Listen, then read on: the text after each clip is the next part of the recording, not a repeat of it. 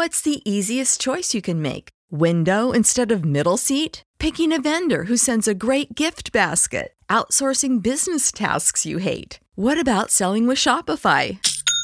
Whether you're selling a little or a lot, Shopify helps you do your thing, however you cha-ching. Shopify is the global commerce platform that helps you sell at every stage of your business. From the launch your online shop stage to the first real life store stage, all the way to the did we just hit a million orders stage. Shopify's there to help you grow. Whether you're selling scented soap or offering outdoor outfits, Shopify helps you sell. Wherever and whatever you're selling, Shopify's got you covered. Sign up for a $1 per month trial period at shopify.com slash try. Go to shopify.com slash try now to grow your business, no matter what stage you're in. Shopify.com slash try. This is the Spurs Cast with your host, Paul Garcia. And welcome back to another episode of the Spurs Cast. On today's episode, I will be joined by Project Spurs writer Collin Reid. In this episode, Collin and I will discuss the Spurs in their last four games, Malaki Branham's career high scoring night in his last two games, and the upcoming trade deadline Thursday. Let's jump right into this episode with Collin. Collin, how you doing? I'm doing great. How are you? I'm doing very well, man. This is it. You know, you and I are recording this on a Sunday evening, and we know what's happening this week, man. On Thursday, it is the NBA trade deadline. We actually got a surprising trade um Sunday during the day. Uh, Kyrie Irving was traded to the Dallas Mavericks. That was made um, hasn't been made official, but that was a, a trade that was announced. And so we're going to talk about some of the implications of that trade a little bit later on in this episode. But before we do that, Collin, let's first jump into the San Antonio Spurs and how they are performing. So since the last Spurs cast I recorded about a week ago with Jonas Clark, the Spurs are still in that that losing streak. They they went 0 4 in their last four games. So let's go back to um, last Saturday. They're they're at home against the Phoenix Suns. They lose this game by 10 points, but they were very competitive. They lost it in overtime. Phoenix led for most of the game, but San Antonio did force overtime. The spur of the game on this night was Keldon Johnson. Then on Monday this week, uh, the Spurs hosted the Washington Wizards. They lost by 21. It was actually a close game throughout until late in the third quarter. The, the Wizards kind of took over and they, they pushed the lead into double digits. Again, the best player for San Antonio on this night was Keldon Johnson. Then on Wednesday, the Spurs hosted the Sacramento Kings. They lost by 10. This is actually a close game throughout, but Sacramento kind of held on to the like, like I'd say like five to like 10 point lead throughout most of the night. Uh, one uh, interesting note here was that the spur of the game for this night was Malaki Branham. He actually had a very good game for San Antonio. And then on Friday, the Spurs' most recent loss came to the hands of the Philadelphia 76ers, who uh, beat the Spurs in San Antonio by 12 points. Philly led comfortably throughout this game, but the Spurs did get the the Sixers lead all the way down to 12 in the fourth quarter, and that forced um, Coach Doc Rivers to actually bring in his starters for for a bit there in the fourth. And again, the, the best player on the floor for San Antonio on this night was Malaki Branham. So, Collin, the Spurs went 0 4. They were projected to go 0 4. They are now on an eight game losing streak. What are your thoughts on how they've played in these last four games? You know, this is something we had talked about last time where there's just so many things that kind of go into a game.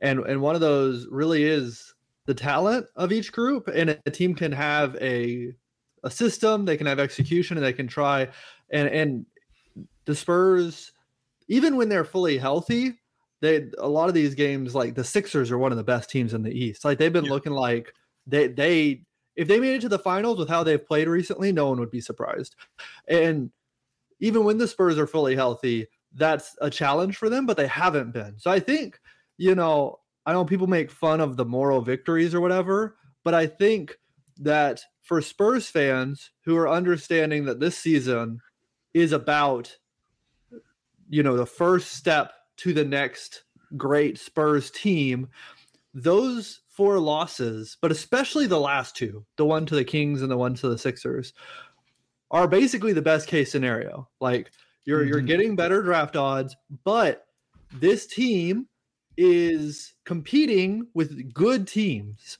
And especially, I think what's encouraging is, you know, your spur of the game being Malaki Branham, you know, Malaki Branham being the best spur on the court in two consecutive games where they're, these aren't, you know, the Kings, I know what their reputation is, but they're like third in the West. Or they have been for yes. a long time.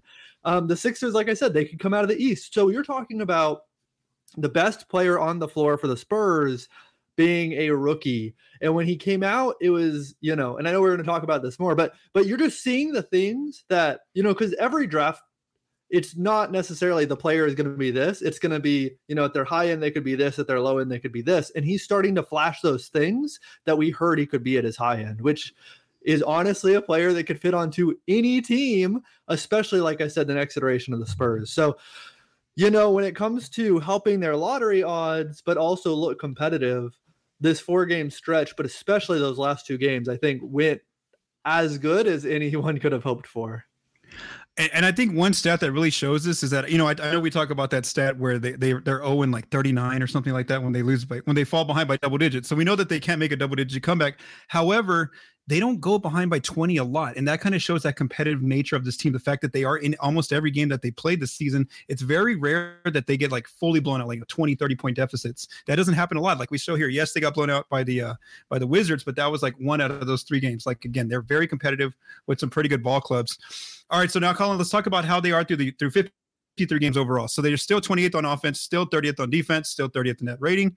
They are 14 and 39 overall. 14th out west. Uh, they are on that eight game losing streak now for the second time this season. They do begin the rodeo road trip on Monday at Chicago.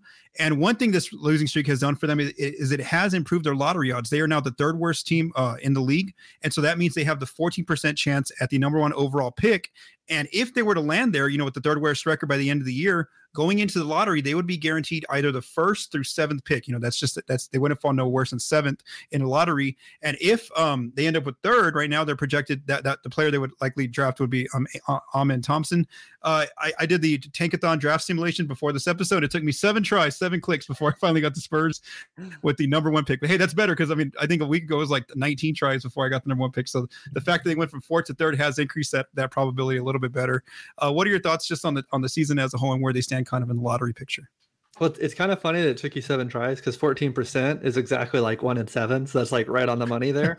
um, I think one thing, and I've been saying this a lot, and I know that the people who really pay attention know this, but I do think it's important that we continue to say this just because I think you know, you you see all these Spurs fans say, "Oh my gosh, if we get the worst odds, the next year we'll have Wemby and everything's going to be great."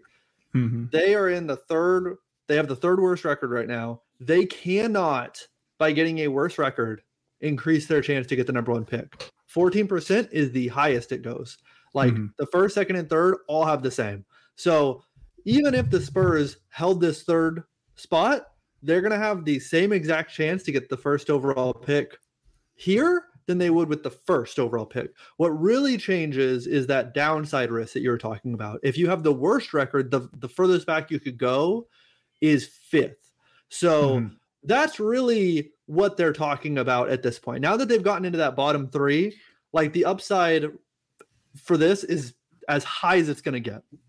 But you know, to improve those improve those lottery odds, if they if they continue to climb, which they have this nine game road trip coming up, um, then the worst they could get is five. And I think with this draft, you know, obviously if the Spurs walked away with the the fifth pick in the draft, a lot of fans would be disappointed. But I do think that with this draft, you're you're walking away with a player who's going to be an impact starter. So I, I think that's just kind of the framework to put this in. Is right now the Spurs aren't competing for a higher draft pick on the top side, but more of like what's their downside risk here? If if you know four teams jump ahead of them, which is incredibly unlikely, but if four teams jump ahead of them, you know they could fall to seventh. But I, I think, like I said, I know you know that, and I know a lot of the like hardcore fans know that, but it's something that you know you still see this feeling of oh if they get the re- worst record, it's almost like the league just gifts them the best player in the draft or something, which is not how that works. So um yeah, and and you know I think out of all of this, the defense, you know, you talked about through 53 games. The defense is the most interesting part to me. And I know that there have been a lot of injuries, but when we looked yeah. at the Spurs roster before the season, I think how I saw it was, you know, they're going to be like decent on defense, but they just have like mm-hmm. zero offensive creation, and that's gonna like really kill them. Um, and so it's just surprising. I mean, their offense is 28, so it's not like they're setting yeah. the league on fire. But it's surprising to see the offense higher because you looked up and down their roster and you would think they have uh, a team that's more slanted to defense than offense. So I think the 30th is a little bit surprising there. And I think that has to do a little bit with injuries and just kind of with all the up in the air. But through 53 games, I would say, you know, it's not a surprise that they have the third worst record, but that defense, I think, is what's the surprise to me. Yeah, and I would just add too, like the chances of them getting the uh, the seventh overall pick would just be it's like a seven percent chance. It's not really that you know that big Good deal. Um, you know, they basically now being in the top three, they have a 52% chance of getting a top four pick. So that's kind of what you're looking at uh, with them being there in third. All right, Collin. So this is a player that we talked about just a while ago here, and I want to kind of dive in a little bit better, um, a little bit more uh, to him. That's Malaki Branham. Uh, I, again, I want to say s- small sample size alert. It's obviously just two games. We never usually do that, you know, here on the Spurs cast, look at a two game sample size, but he's had some really good games in these last two games against Sacramento and Philly. So let's let's look at his career high scoring nights that he had against these two teams. So um, against the Kings, uh, Malaki goes uh, for 22 points on 13 shot attempts, five assists, zero turnovers in 32 minutes. And we did see that Tre Jones got hurt early in this game, and so he was he was relied upon as one of those players who had to run run the point for the team. You know, bring the ball up, be, be one of the players in the half court initiating pick and roll offense. So then the next uh, two nights later, when they play the Sixers, they the Spurs know that Tre Jones is out for the game, so now they actually start Malaki there at the point, uh, and so he ends up with 26 points, a new career high after the 22 previously on 16 shot attempts. And I did want to note 14 of those um, 26 points came in the paint. So he's getting in there with that little um, floater range shot that he has there in the paint. He also got a layup against the, uh, the Sixers. He also has three assists, two turnovers in 35 minutes. Uh, again, one thing we saw was that he's running the one uh, with Jones out. He's getting just this is like really good for his development. It's just he's just getting rep after rep after rep of pick and roll offense. I mean, just getting to do that a lot against the, against good defenses too, like the Sixers and, and um and then he's also showed, of course, throughout the season his three level scoring ability. And so when you look at his stats overall, his shooting stats, he's actually pretty efficient so far, almost everywhere from the floor, except the above the break three. And even like his wide open threes, they, they were very slow to come up, come along, but they're almost at one point per shot uh, pretty soon here. But I mean, he's he's definitely showing that three that three level scoring ability. One thing that's really impressed me is how kind of patient and calm he looks when he gets um you know off a pick and he has like that defender on his back and he's kind of like a little bit he uses a little hesitation dribble a little bit pretty well for a rookie. And so I've just been really impressed with what that he's done these last two games. What have, what have been your observations of him in these last two games? Yeah I think it's just um you know I'm kind of so focused. As the rebuilding season has started and, and there's going to be a couple more of that I've started doing a lot of thinking of like what are like the building blocks for like a championship team? Like what are the things that the Spurs should be targeting as they're going through this rebuild? And when you talk about an offensive player who I don't think he projects to be the primary pick and roll handler on a championship team, but let's say you have that guy, but you can give um, Branham some of the reps there. You can let him run some of the possessions or he can play off ball and he can score efficiently from all three levels. That is a player that contributes at a high level. Like that's mm-hmm. the type of player that teams need. I mean, this is not at all comparing him to Kyrie Irving, but let's say he continues his trajectory to that type of player. The player can be the second or third ball handler and run the pick and roll at the second or third usage and score efficiently from all over the floor. The reason why the Dallas Mavericks just made this trade for Kyrie Irving was because they need a player just like that. They needed mm-hmm. a player who could like soak up some of the possessions for Luka Doncic, but could also score efficiently off the ball. And so, like that just goes to show that that's a very high value player in today's NBA. So if he continues developing this way, if he continues developing as someone who can score at all three levels and can use some of those possessions and create that on his own, um, you know, like that's a hit in the draft at the 20th pick. You know, like that. I think everyone who's watching kind of this rebuild is is waiting for like, well, when is that home run pick going to happen? But you still need those firsts or seconds, you know.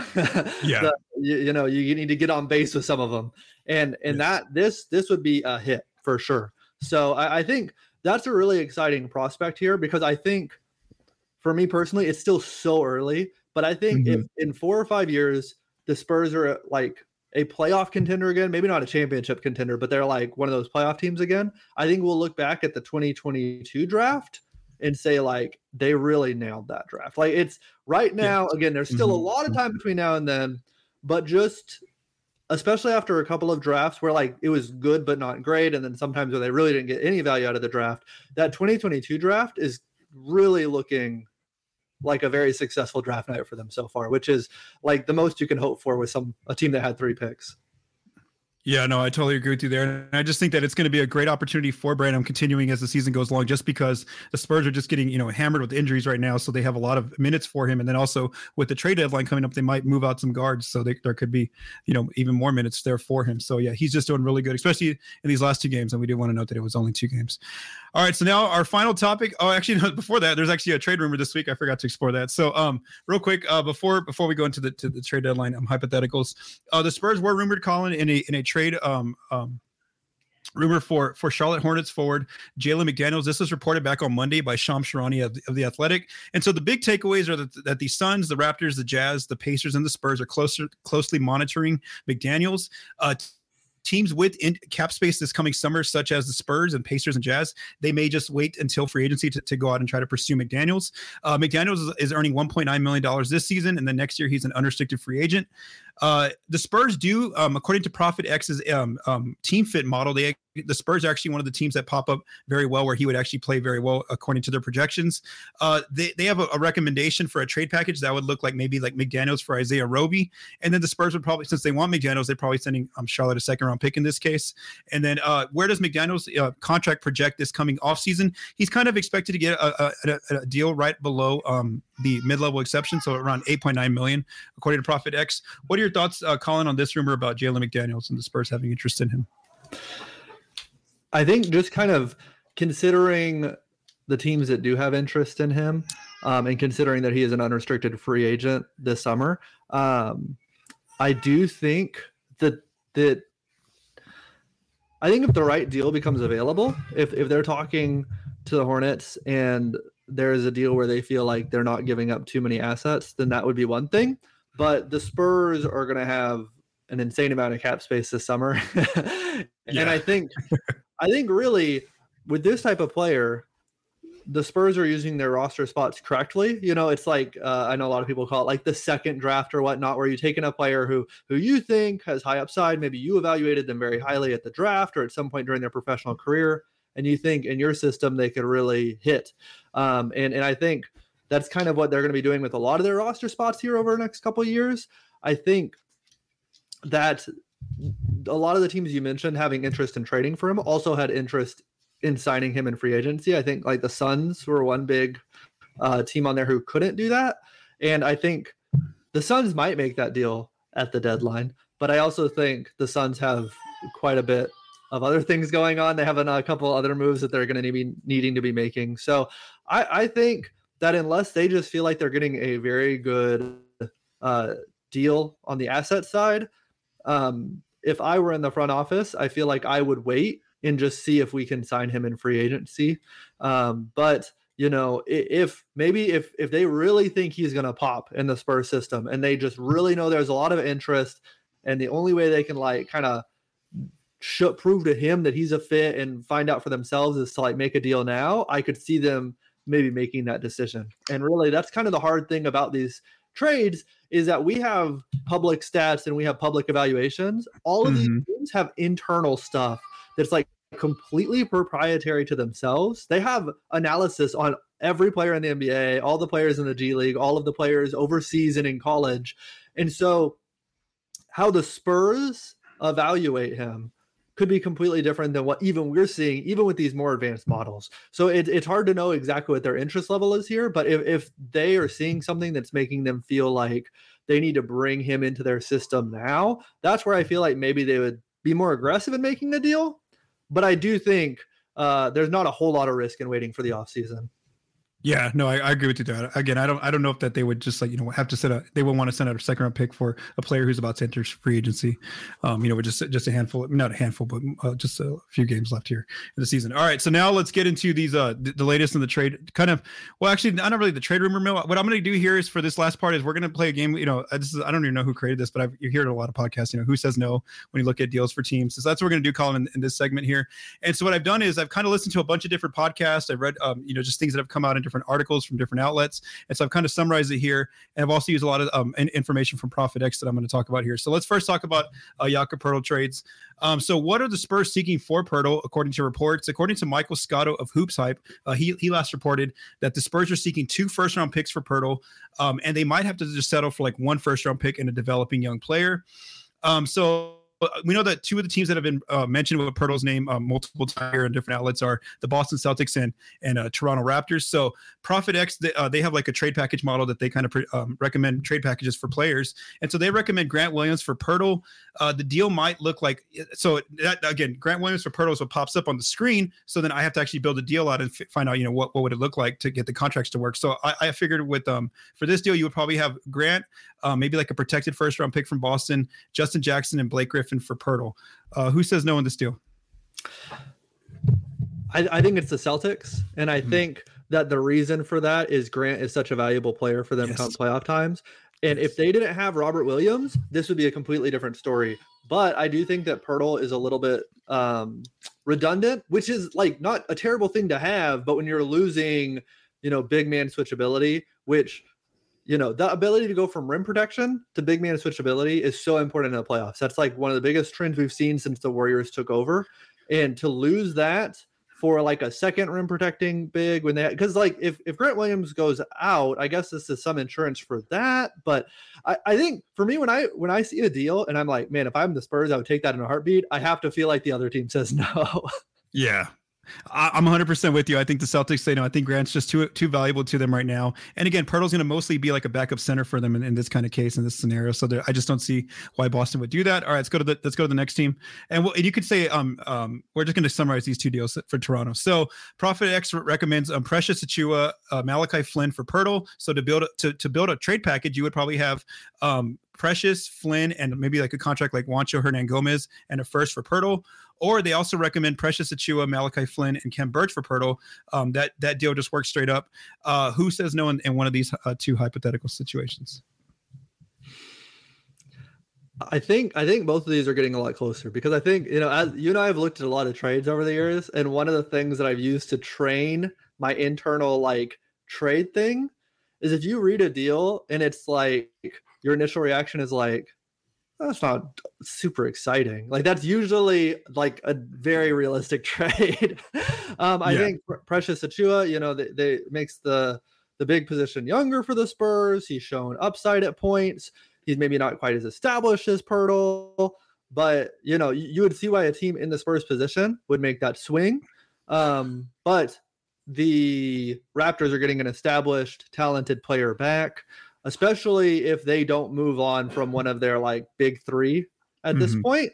Um, that makes them more solid as they make an end of the year push. Uh, looking at the two deals, see that's hard because you know the centerpiece I think makes a lot of sense, but now when we're talking about what is the difference here, it's Khem Birch or Juancho Hernangomez. Yeah. That's hard yeah. to say which one is better or worse. Um, I uh, I feel like the Raptors would rather want the Juancho deal, okay. uh, which makes me feel like the Spurs would rather have uh, the Khem Birch deal. But I, at that point, I, I think if if the the two teams are Everybody in your crew identifies as either Big Mac Burger, McNuggets, or McCrispy Sandwich but you're the filet fish sandwich all day. That crispy fish, that savory tartar sauce, that melty cheese, that pillowy bun. Yeah, you get it every time. And if you love the filet of fish, right now you can catch two of the classics you love for just $6. Limited time only. Price and participation may vary. Cannot be combined with any other offer. Single item at regular price. Ba da ba ba ba. Reliant on Achiuwa, Flynn in the first. I think the deal gets done no matter what the rest of the salary is. but I, I think between those two deals, if both sides are interested in something like that, that is kind of like I said, honestly, you know, the boring trades are the ones that end up being more accurate more of the time. I think that that one is sounds the most realistic of, of the ones that we have looked at and that we're going to honestly. Okay, so I, I kind of agree with you there. I, the only thing from my position is um I don't know how how how how invested Toronto is in trying to continue to compete because I mean I just looked today and they're like they're not even in, in the playing in range right now, and so that's why I don't know if they want to you know give up you know two players on rookie contracts and Flynn and Precious, uh, and then also first round pick with even if it's protected for Poeltl, um and you know he could still walk away. There's no guarantee he's going to stay in Toronto you know after this. So I I I'm I would say yes, that one looks realistic, but again, I'm very hesitant because I don't know where Toronto's at. You know, also are they, are they trading OG this week? Are they trading, you know, um, um, you know, what's his name, Pascal Siakam, Fred Van VanVleet? There's just a lot of questions with Toronto, so uh, I, am a little hesitant on that one right now. I, I don't know if the, the Raptors say yes just because of where, where they're at right now as a franchise. Uh, but there has been a lot of rumors. I mean, this is like two or three years now of Poeltl Toronto interest. You know, it's there's definitely some definitely um, interest from Toronto there. All right, the next deal let's look at is um, one that was written on the ringer.com by, by their writer Michael Pina um, he had a suggestion of Mike Muscala, a lottery protected 2023 pick for OKC, and an, a Clippers unprotected 2024 pick for uh, first for Poeltl. Uh, when I do this financially, it doesn't really work. So I, I, I would have to put Kenrich Williams in this deal, and he and he's on the final year of his deal. Uh, we do want to note that the Thunder do have a 10.1 million dollar trade exception, uh, so they could fit Poeltl's contract into that trade exception. Who says no in this case? Okay, so this is something that I think we're going to go into a little bit more later, but this is a good spot to start with. I'm going to say the Thunder say no for the simple reason that if their internal evaluations are that Poeltl is a player that fits their needs, they could sign him this offseason. Yeah. And mm-hmm. um, mm-hmm. looking at, so I have uh, Spotrac up here. Um, mm-hmm. You know, uh, Mark Stein said that he's looking for a deal in the $20 million range. Yes. And we are assuming two things to be true. Either he wants to stay with the Spurs because he likes the culture, or he would like to go to a team that is good and is competing now or competing in the near term future. And you know, with how the Thunder have played this season, you could say maybe he could convince himself of that. But when you look at teams that could open up that much cap space just by you know waiving cap holds and stuff, um, the Thunder are one of those teams. There's like 12 yeah. teams, and if you look at like the Venn diagram of teams who have a need at center and teams who could open up that space, there's only two teams that, that fit one of those two criteria being going back to the spurs because he likes the culture or being on a team that's on the up and up or contending or whatever and those two teams are the spurs and the thunder so that that's part of why you know we're going to talk about that last point where i feel like the spurs can go into the summer and feel like you know if they need to sign and trade them they can sign and trade them the only risky team there is the thunder but i don't really know how much they're going to look at like their uh, roster needs and say like we really need a center. um, yeah. If that were the, was the evaluation they they made, I don't know why they would give up um, two firsts uh, for a player that they could open up the cap space for to sign this summer. That that's kind of where I'm at with that. Is it just seems like a lot of assets when they are one of the few teams that might actually meet the requirements of for signing Poeltl this offseason. Okay, I'm with you there too, and I wasn't even thinking about that point about the fact that they're going to have cap space this summer. They could easily be a team that signs, but that, that's so you just convinced me even more. But just going into this one, I was just like, it, it, reminds me of the Toronto deal, where like the Thunder aren't really competing yet. You know, they're not quite in that playing range. Why are they sacrificing a first round pick that 2024 unprotected for Poeltl just for a few months? You know, again, he could end up leaving this summer. Uh, so again, I, am kind of not not convinced on, on that one either. All right, so this one was I, I, it was from one of the Ringer podcasts. I believe it was Bill Simmons podcast. Um, and I don't remember who said it, but they were just like it was like a panel of of, um, of um, you know uh, people on, on the podcast, and, and they they had some different trade ideas. So I, I, don't know exactly which podcast it was. I think it was Bill Simmons' podcast, but they floated this idea of Ben Simmons for Jakob Poeltl and Josh Richardson. Um, and so to get a deal done, um, we do want to note that Brooklyn has um, its own first in 2029, and also they just got a 2029 uh, first from Dallas for Kyrie. So maybe that's where you get those two first for Poeltl.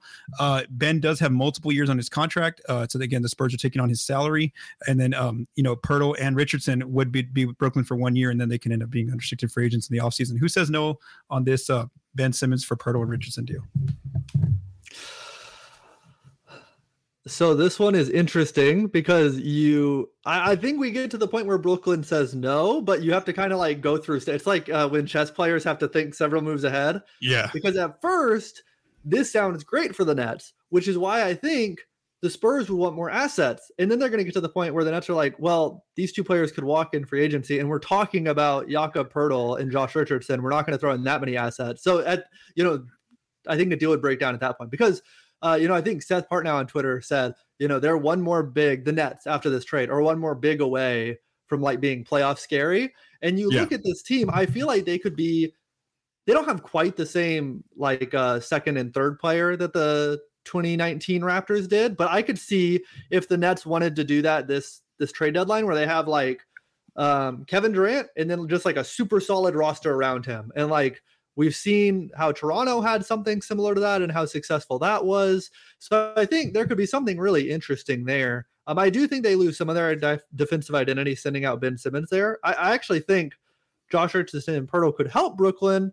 Yeah. I just think that the Spurs losing that optionality of cap space, which is such a big deal for them, like they they would probably start asking for more assets, like I said. And I think at that point, the Nets would be like, why, why are we giving you more than just a first for this? And that's when the talks fall apart. So I think Brooklyn ultimately says no after the Spurs like say, well, this might this construction might work, but we're gonna need more. I think that's where we get to with this deal. It's it's kind of convoluted, but in my head, I'm like working through like, yeah, yeah. I, th- I think Brooklyn ends up saying no.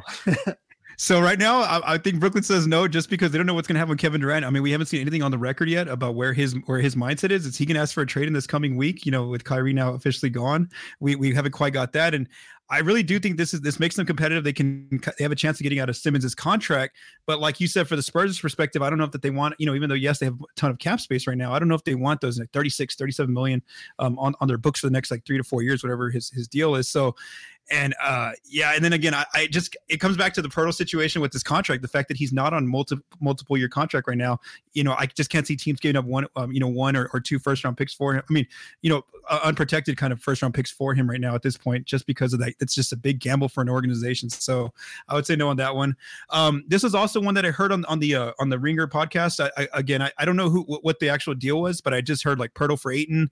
Um, so in order to build a, de- a deal with with the Suns, I, I put Poeltl and and Josh Richardson or Doug McDermott for Ayton. This works financially. Um, and we do know Phoenix has all their first. Uh, again, I don't. I'm not very comfortable with this this this trade for either for um for both either San Antonio or Phoenix. What are your thoughts on this one? Yeah, I, I think part of me just goes like, okay, well, what are the Spurs? yeah, like or, exactly. No, yeah. yeah. what are the Spurs do? And then what are the the Suns do? I think both sides say no. That's an amazing. Yeah, amazing that's me too. Yeah. Yeah, because because early in the summer, before Dejounte Murray got traded, uh, I know that Ayton was linked to the Spurs, and I think my big mm-hmm. thing was, you know, Poeltl maybe isn't quite as good as Ayton, but he's like closer than I think people realize. So why are the Suns trading a slightly less good but kind of close to Ayton level player and also maybe sending assets and then the Spurs like I said the Spurs big asset right now is going to be their cap space where they can they're really going to get most of their draft assets through using their cap space to facilitate deals and to tie it all up in Ayton you're really making a big bet that you think he's going to be part of the future of this team in a big way. So I, I, feel like it just doesn't make sense for either team. So I think both say no. Yeah, I agree with you there. I'm not, I'm not, you know, convinced for that that trade either. And then there was also some mention on the ring on one of the Ringer podcasts about Poeltl to Portland. And so to get a deal done, um, you know, just one that I built was would be Poeltl for Nurkic, which Nurkic has multiple years on his contract. Uh, you know, Portland gives up a first and maybe even a. I think the San Antonio wants another first uh, in this scenario just because they're taking on Nurkic's contract. I don't think either team says yes to this. What are, your, are you, you agree with me there? Yeah, I think, you know, I, I, know I keep talking about the future money, but I think if they're making a trade at this deadline, that's going to be something they're pretty concerned about, especially when the sign in trade in the offseason, you know, they'll probably be taking on future money, but at that point, you know, they might be able to get um, more in return because it's the offseason and another team is getting Poeltl on like a longer term deal, like probably like a three year deal or something in that range. Like it, it just, it does, I think this is where we are getting to where, these deals in season actually are kind of hard to make. I think yeah. people are like, oh, it's a trade deadline. And it's like, well, you know, so many things have to come together just for two teams to make a trade. Like it has to make sense for both sides. And I do agree because, I mean, Nurkic's contract for next season is less than 17 million. So it's it's definitely like I, I think it makes more sense. Like the Spurs getting two firsts and mm-hmm. Nurkic, mm-hmm. like that's you know, closer to the value they're looking for. It's not tying up all of their space like the Ben Simmons and Ayton stuff would. But um, you know, if that's the best trade on the table, I think they say another team's going to have a better deal in the yeah. summer. We're just going to hold on to them. Okay, yeah, actually, I take that back. I think San Antonio would take that, and Nurkic his contract and two first. But again, I think Portland says no way, just wait. So I think it's Portland says no there. All right, and then just some last notes. I do want to note that the Clippers are a team to watch um, because they have a 9.3 million dollar trade exception. So again, it expires on February 10th. So uh, again, um, I know that they're they're seeking a backup a backup big, but again, I, don't think that they want to give up first for Poeltl, uh, just because he would be coming off the bench. They have Ivica Zubac there, and then kind of what you mentioned, Collin, is that that according to multiple reports, Poeltl is seeking about a 20 million dollar um, per range deal this offseason season. Um, and I do want to note that ProFitX is, um, has his projected amount in like the $16.7 million range or like as high as 19. So that kind of that kind of comes that that kind of makes some sense there where that number is coming from. All right, so now uh, let's play. Let's, let's look at some Josh trades, um, some Josh Richardson trades. So, what are the Spurs seeking for Richardson? According to HoopsHype's, uh, Michael Scotto, they're seeking one second round pick. Um, so this one, I don't really have. There's not like a lot of teams that are rumored um, with interest in, in um, Richardson. So, according to ProFitX, here are the teams that kind of um, where he would fit best according to their model: uh, the Indiana Pacers, the Knicks, the Thunder, the Timberwolves, Blazers, and 76ers. For this one, I'm just going to go through um, all the notes here. That you can just tell me if there's a deal that you like, if not, or that would work for both teams. If not, uh, we, we could we could just move on. So first, the Pacers. Um, what would a deal look like that I created? Um, it would be like Richardson and a second round pick for Oshae Brissett, or just another role player. They have multiple role players that they could they could fit in with salary, um, since and they have like a lot of room below the tax. So so that, so it's pretty easy to make a deal there with Indiana. The Knicks. Um, there's not really a good package that I could put together for a second round pick to land Richardson, unless they unless San Antonio is asking for a first to take on the contracts of either Derrick Rose or Evan Fournier. Uh, OKC, it's tough to build a deal with them right now. Uh, the Timberwolves, a, a p- package could, that could work would be like Taurean Prince, Bryn Forbes, and a second round pick for Josh Richardson. Uh, and then as far as Philly and Portland, it's tough to find deals. And then there is no team with a large enough trade exception to um, take in uh, Josh Richardson's contract. Is there any deals that you would like for both teams or, or no? Um, so one does stick out there. I do have to say real quick because I cannot read. Uh, so this is taking it back a bit. Nurkic actually has three guaranteed seasons after this one. So yes, I, I said one. That's just wrong. But no, no. Um, the mm-hmm. deal I'm looking at is that Wolves deal. Bring Forbes home. Yes. Uh, he always needs to be on the Spurs between stops, and um, I think you know he's going to find another forever home after the Spurs again, and then he will be sent back to the Spurs. I mean, if the Spurs, I, I think, you know, with the reporting of what they're looking for for Josh Richardson, and what they're looking for with Doug McDermott. I think again, we talked about internal evaluation. I kind of feel like those internal evaluations are backwards, but I mean, if what they're looking for is one second round pick, then I think that deal makes sense. I, I think, you know, what you're really looking for from a second is I I can't remember where I heard it from. I think it was the Dunc'd On guys, but they were referencing someone else's research. I think it's like the 45 or 43 pick Anything mm-hmm. before that has a lot of value, and anything after that, like a player after the 43 or the 45 pick, is basically just random on whether it's okay. not it's going to work. So, you know, the Wolves have kind of been clicking a little bit lately, and I think that's about what kind of second you're looking for is like in the low 40s range, or obviously lower if possible. But you know, I think it is funny because haha, Forbes is coming back. But I, I think that deal makes legitimate sense. I mean, if the Spurs are willing to accept one second, I think that deal makes sense for both sides. Um, I just think that's an interesting evaluation. Uh, you know, when mm-hmm. they're they're asking price for Doug McDermott is a little bit higher, which there's nothing against either player. That's just for what I like to value in like a player who's helping with the roster. Um, yeah, that's interesting. I think if what they're looking for is is at least one second round pick, I think that Wolves deal actually sounds pretty good to me. Okay. Okay. So this one, I, I don't know if the deal is actually on this page, but I think they are going to, if, if they get offered a second round pick or, or even even two second round picks for Richardson this week, I think they're going to they're going to say yes to whichever team that is. Again, I don't know if it's one of these teams on this page or one of these specific deals, but I think that just because he is an unrestricted free agent, um, you know, and and they're probably going to lose him this off season. And so I think that if they could just get any kind of draft asset for him, I think they're going to say yes uh, this week in a deal. And then if they don't, I, I also wonder, you know, do they end up doing a contract buyout with him, just kind of doing him a solid, saying, hey, you know, you're a veteran, you've done a great job, you know, guiding these young guys. You know, we're going to buy out the rest of your twelve million dollar deal this season and go, you know, go find a contender to go try to you know win a championship with. So so again, I just feel like if there's a deal there for even just one second round pick, I think they're going to say yes this coming week. It may not be one of these specific deals, but I do. I, I don't know if it was you and I that had this conversation, but I think Richardson's the most likely player to move this coming week. Do you still agree with that? I would think so, especially you know, like if especially if they really feel like he's going to leave. And you know, we talked about it earlier. Tre Jones is hurt. The Spurs need a starting point guard. They can get that in Forbes. Branham, you know, definitely. It's hard for him to be. He's he's just a first year player. So mm-hmm. bring in Forbes, put him in front of Branham. Everything's going to be all right. Spurs fans, he'll take us home. oh man, so that'll be fun to watch. All right, and so the last the last player is Doug McDermott, and uh, again, we're gonna do the same thing like what we did Richardson. We'll kind of put I'll put everything in, um, together, and you can tell me which ones you agree with or not. Uh, so um, who says no on Doug McDermott? So uh, what are the Spurs seeking? According to Michael Scotto, they are seeking one to two for second round picks. Now we do want to note that McDermott uh, has two years on his deal, so he's not on a one year deal like Richardson or Poeltl. Um, so according to ProFitX, their best team fits are the Chicago Bulls, the New Orleans Pelicans, the Los Angeles Lakers, the Warriors, and the Nuggets.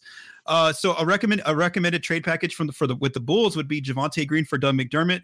To build a deal like this would take like Green, Coby White, and Tony Bradley, and a second round pick for McDermott. Uh, the Pelicans, the, the the deal that's recommended by ProFitX would be Garrett Temple, Kira Lewis Jr., and Willy Hernangomez for McDermott. Uh, we do want to note that that um, that New Orleans also has second round picks. It would be very tough to find a trade with the Lakers unless they're you know they're putting Westbrook in this deal, and of course those first round picks. So I don't think that's happening with the Lakers. Uh, the Warriors, um, the X recommends James Wiseman and Tyrone uh, Ty Jerome for McDermott. But again, in this case, I think the Spurs are giving up draft, draft assets if the Warriors are trying to send out Wiseman. I think they're going to hold on to him. Uh, they want a bigger package for him uh, than just Doug McDermott. And then it's tough to find a deal with Denver. And just like Josh Richardson, um, it is there's no team that has a large enough trade exception for McDermott's contract. What are, are there any deals that you think uh, two teams would say yes to on, on, on this uh, page, Collin? Yeah, I think um, what makes it tough is is the Pelicans and the Bulls deals. I think do sound good to the Spurs, like as like a construction, um, in several reasons for several of them. Uh, I, I I like Coby White. I know that he just he he he he might be a rotation player. You know, I think it's worth taking those gambles on that kind of player.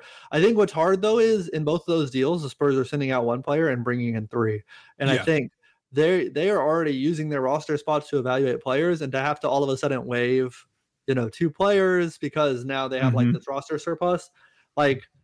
I mean, they would do that if if they felt like it was a good deal. It's just it's kind of hard because, like I said, they're already trying to use their roster spots on evaluating players, and especially if they make a Poeltl deal while they bring in surplus players. You know, that's it's just it's it's a lot for a team to kind of have to figure out where they're evaluating players on the fly. Um, I do think that Warriors deal. Um, I mean, I, I, look at it with some intrigue in terms of the Spurs bringing back like the, like the ultimate second draft guy ever of all time would be James Wiseman, but I, I just like sending out assets right now. I mean, if they want to take that protected first from Charlotte this year, then that might be something that I would look into doing. but yeah. that's not going to convey. Um, yeah, I, I, like I said, I when I when I think of like the second draft guys, bring them into a new situation and see how they succeed. Like James Wiseman might be like the ultimate example of like a guy that intrigues in that. Uh, but yeah, giving up assets right now is just hard for the Spurs if it's not one of those three players we've been talking about. Yeah, and so this one too, I'm not really uh, thrilled with any, of these deals, and I feel I feel like like I've said before in this podcast, I just don't think they're in a rush to trade McDermott. You know, he signed up for a multi-year deal, and I think they're just going to let him um, that out unless they get a really good deal for him. And so I think that again, they're not going to be in any any urgency to, to move him this week. And and again, if, if they don't move him, it's fine. They have him on on the on the team for next year, and then I think next year becomes that year where they really look more aggressively at shopping him. And if they don't move him, maybe like buying him out so he can go join a contender kind of thing. So again, Doug signed up for a multi-year contract, and I think that they intend to to keep him on that multi-year contract to kind of be that that shooter off the bench, that veteran presence in the locker room. And again, unless there's like a deal that totally blows them away, I, I think McDermott ends up staying on this team in this coming week. I don't see him getting moved. All right, so um, let's see. So yeah, I mean that was it. Uh, did you have any last thoughts, Collin, going into this trade deadline? Uh, any last um, things you want to tell the, the, the audience? Yeah, I think I think that was just looking at the teams with projected cap space. I think was really eye opening for me in terms of why I feel like the Spurs are going to keep um, Jakob Poeltl. Uh, and I know I said the two teams were the Thunder and the Spurs. I'm not going to go through the list here, but you know, I know Poeltl has been pretty clear. He likes the Spurs culture. He likes staying there. It wouldn't be the end of the world if he were uh, to stay there for longer. But also, you know, he does want a chance to compete, uh, especially as he's entering kind of the middle stages of his prime here. So I, I think it's just a very interesting situation. I think people love uh transaction so much. and. I think people are like, what are those birds gonna get for Poeltl? And it's hard to tell people, well, you know, you're gonna have to wait five months, honestly. That's not mm-hmm. something people love to hear, but I honestly think that might be the most realistic thing at this point. Um, just one like funny thing that happened was so in not last year, but the two years before that, I took off from work for the trade deadline because I'm like, yeah. I'm not gonna get any work done. Like I want to focus on it. And the Spurs did nothing. Like Oh. nothing happened. Those trade deadlines were boring. Mhm. And then last year was like, I was like, you know, I'm done. I'm gonna work. Like I don't care. And uh that's when they actually the Derrick White trade, which is pretty Yeah. big. You know, it, it was like okay. so Yeah, I'm, I, I am working this year. So if the Spurs fans want fireworks, at least they have that pattern going for them. Yeah, no, I, I totally understand there. And so, um, Spurscast, this is the way I did want to update you on the schedule of how it's going to work this week with the trade deadline week. So, if there's a, um, you know, a breaking trade like a, like like you know, not like the, what they had last time, who was a Noah that got traded recently, remember, like that level trade. But if it's Hurdle Richardson type, um, and I will record a Spurscast before um the deadline just to kind of go over it before that happens. But if it's a tr- if there's trades that happen on the deadline, obviously I'm gonna I'm gonna basically recap the trade deadline on Thursday uh, evening uh, just to kind of go through all the trades that, the- that the Spurs participated in, or if they didn't participate in any trades, well then I'll go through you know what does this mean for the future regarding the players that remain on the team. So uh, thank you to Collin for joining me here on this episode of the Spurscast. I also want to say thank you to Joe Garcia for mixing and producing this episode. From all of us at Project Spurs, stay safe and have a great day.